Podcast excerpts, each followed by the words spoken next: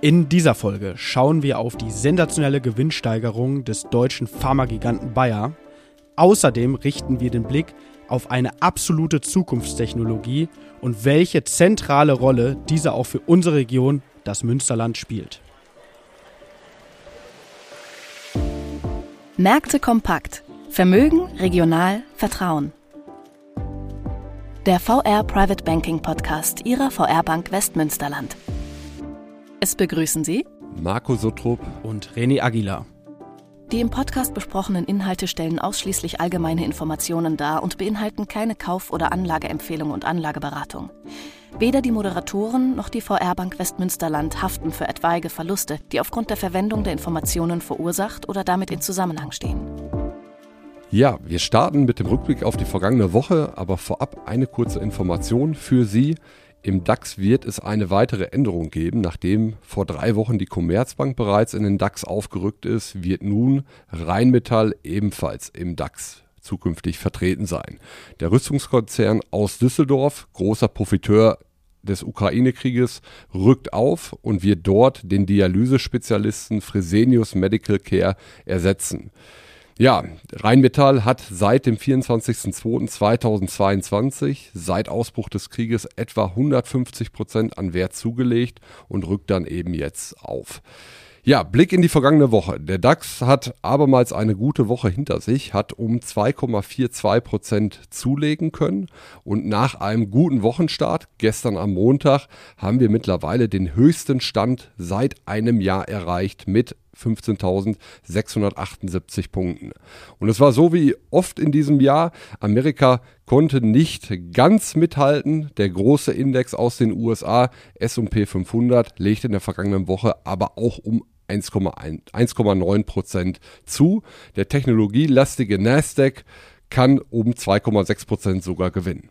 Ja, und diese global gute Börsenwoche war dann irgendwie ein Stück weit doch überraschend. Also ähm, mit Blick auf die Euro-Inflationszahlen, ähm, die dann eher wenig ermutigend war. Vielleicht mal stellvertretend äh, zwei Länder. Also in Frankreich haben wir aktuell einen Rekordhoch seit Euro-Einführung Anfang ja, des Jahrtausends.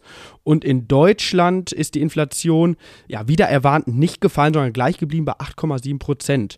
Und ähm, ja, die Haupttreiber da waren neben der Energie Lebensmittel, Alkohol und Tabak. Und man sieht es im Supermarkt an der Gemüsetheke, ja, wo zum Teil Preise aufgerufen werden für eine Gurke bis zu 3,49. Also Stichwort Supermarktinflation aus der ersten Folge. Ähm, und trotz dessen, ja, die Märkte halten sich sehr robust, was als gutes Zeichen dann zu, zu werten ist.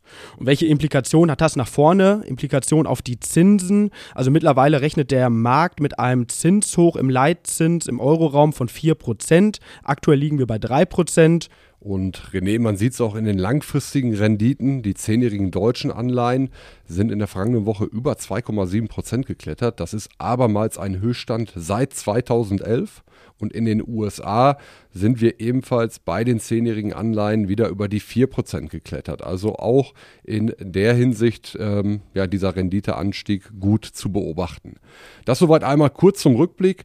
Wir haben dann weiterhin spannende Unternehmenszahlen für Sie. Ja, genau. Ich würde dann äh, den Ball mal wieder übernehmen und äh, auf Bayer zu sprechen zu kommen. Ähm, Bayer, wir hatten es fast in die letzte Folge noch reinbekommen.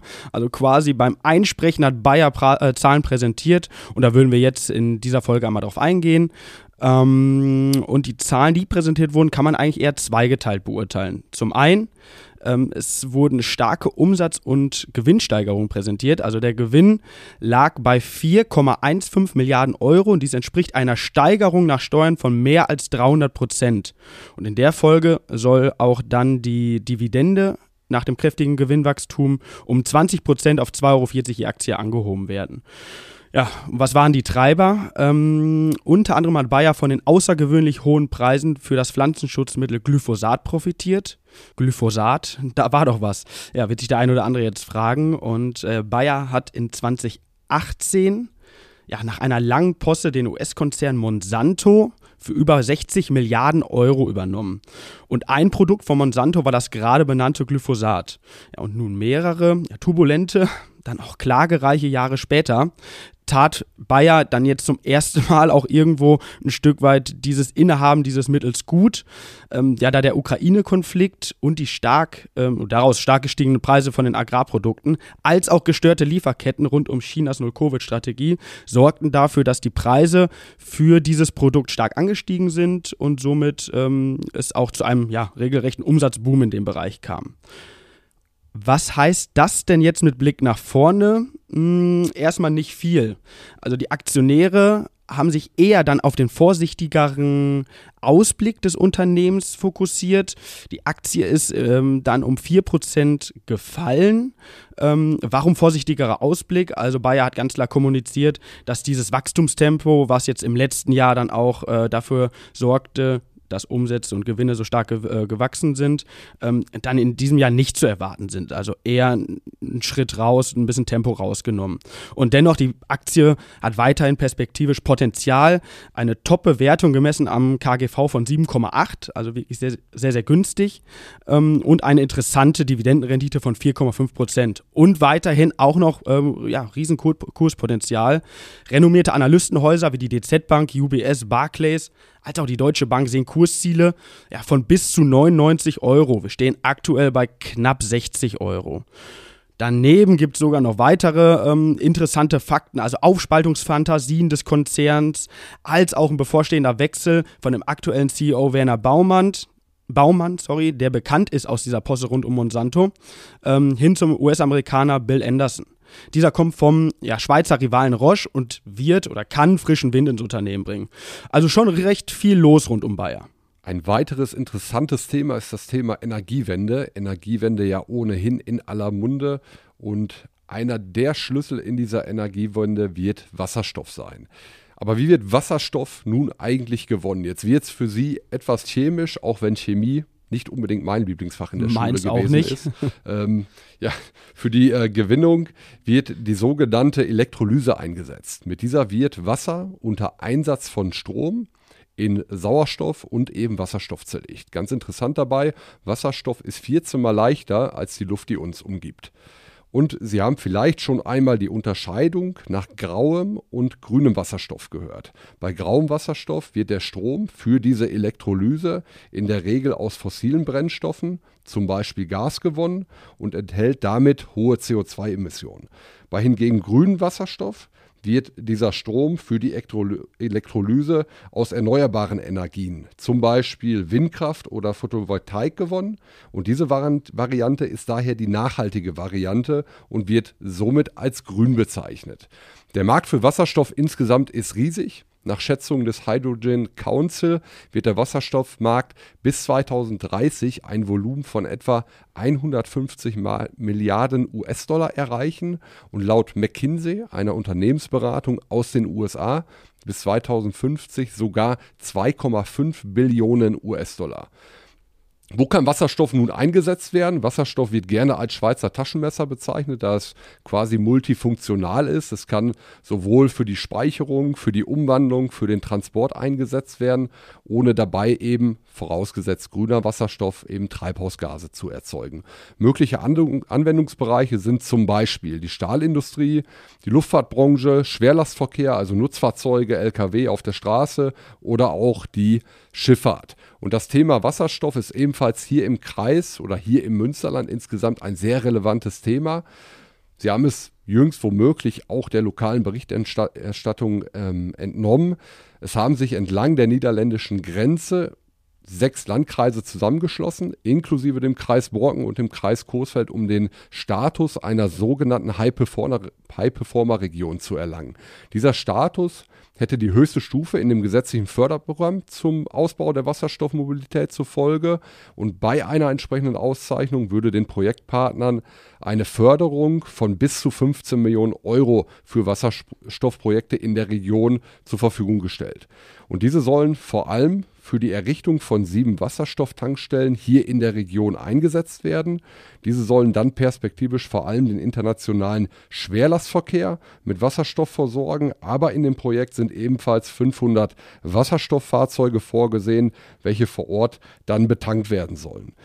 Also auch für das Münsterland ein sehr, sehr relevantes Thema. Boah, spannende Informationen zu diesem Zukunftsthema. Der ein oder andere von Ihnen wird sich jetzt fragen, ja, wie kann ich investieren?